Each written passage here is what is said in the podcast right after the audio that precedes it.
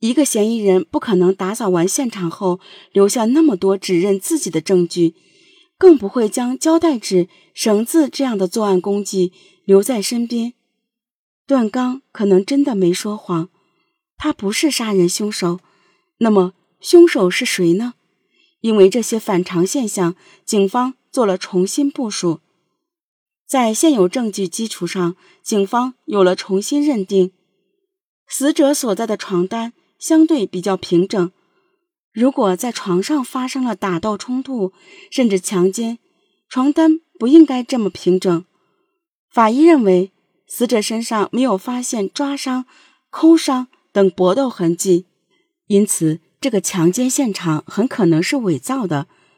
凶手精心清洗了犯罪现场，留下的物证似乎有意向警方指明嫌疑人身份。经过论证，警方一致认为作案人应该是男性，与死者可能认识，因为死者本人年轻力壮，有抵抗能力。何曼曼是窒息后被人反绑双手缠绕的头部，伪装的强奸杀人现场。可他为什么被杀？凶手又为什么要伪造现场呢？通过案情分析，嫌疑人的轮廓逐渐在警方头脑中显现出来。凶手有一定反侦查能力，与警方打过交道，很可能有前科。嫌疑人很自信，甚至达到了自负的境地。因此，警方重新进行了部署，死者的社会交往就成为破案的关键。警方拿着照片，在全市的娱乐场所进行走访。三天的走访下来，终于有一家足疗店服务员认出了死者。他说，事发几个月前，何曼曼曾经在他们店里工作过。何曼曼好像是从山东威海过来的，工作了不长时间就走了。是有人开车接他走的，车是一辆新的黑色的 Q7，这款车当时刚上市不久，价格高，开的人不多，所以服务员印象很深刻。这个开黑色奥迪车的人与何曼曼什么关系呢？他会是凶手吗？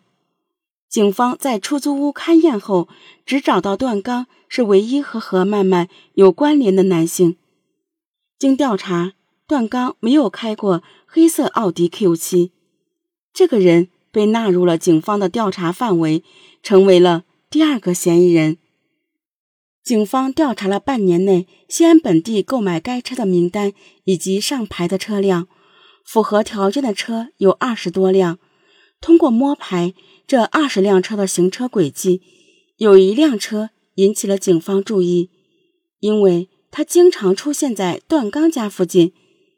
通过对周边商户调查，段刚家附近一个饭店老板说，几个月来经常有个开奥迪 Q7 的男人在店里吃饭，有时候一个人，有时候和一个女青年一起。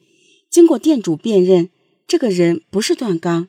警方很快查到，这个车主名叫张强，一九七三年出生，西安本地人，是一个公司经理。高中毕业后进入一家国企工作。车是二零一二年十月份购买的。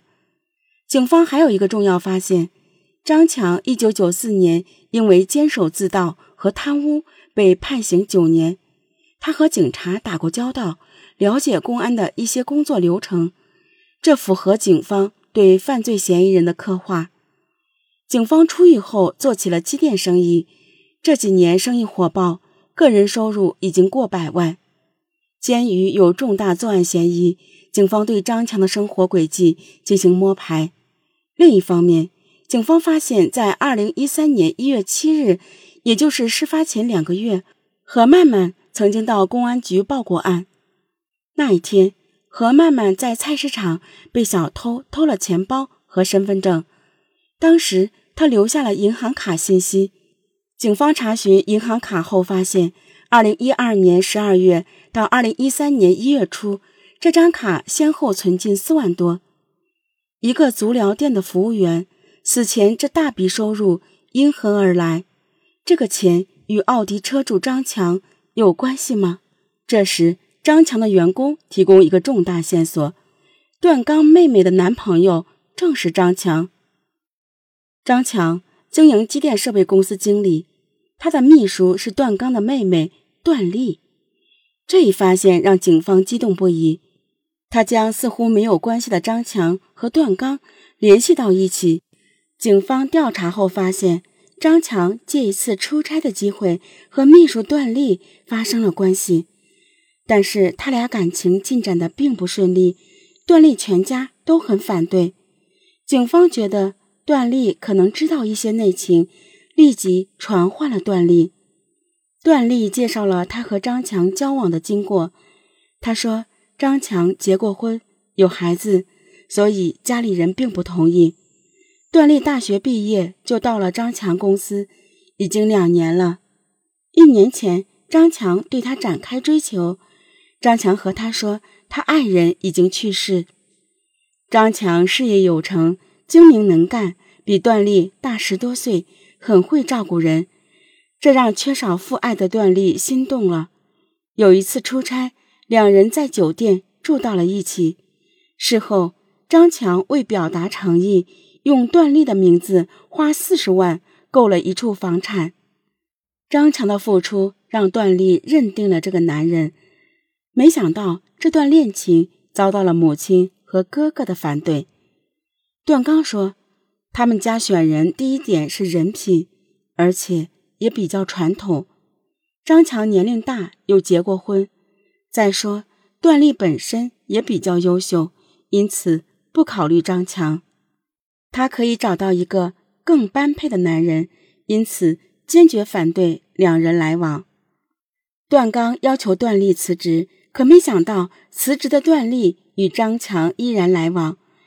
段刚为此头一次打了妹妹，这让从小到大。没有被人动过的段丽特别伤心，他和张强诉了苦。张强说：“如果段刚再动手，就把他手剁了。”